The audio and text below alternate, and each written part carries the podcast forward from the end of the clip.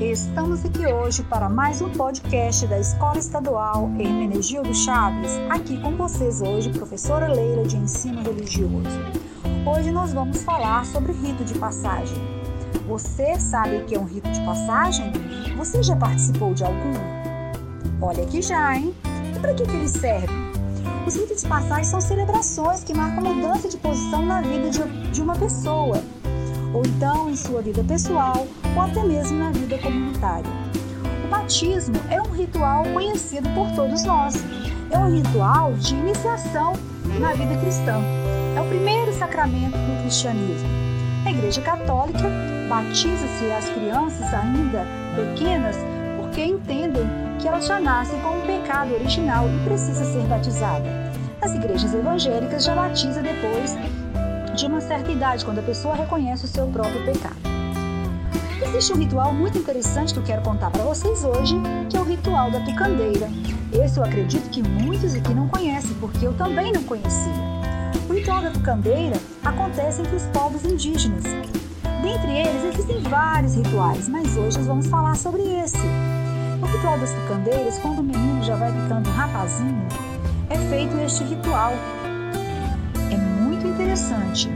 Nesse ritual é feita uma luva de palha e colocada um tanto de formiga lá dentro. E aí o jovenzinho tem que enfiar a mão lá dentro é, desta luva e ver, né, se ele vai suportar a dor, né, colocada pelas formigas. E ali nesse momento muitas meninas escolhem os seus futuros maridos porque elas procuram homens, homens fortes.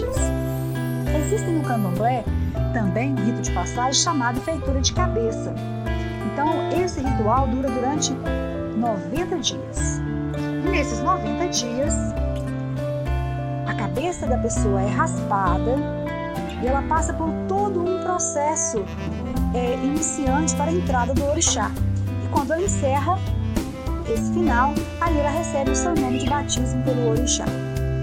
Existe também uma passagem muito interessante, que é o rito de passagem judaico, em que os meninos, é, conhecido como Bar Mitzvah, com 13 anos, e as meninas Bar Mitzvah com 12, fazem um pacto de obedecer os mandamentos da Torá.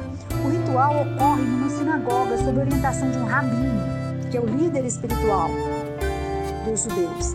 No, no Bar e Bar Mitzvah, os iniciados leiam um trecho da Torá para demonstrar sua sabedoria e o grau de conhecimento da religião. Hoje ficamos por aqui e até o próximo podcast.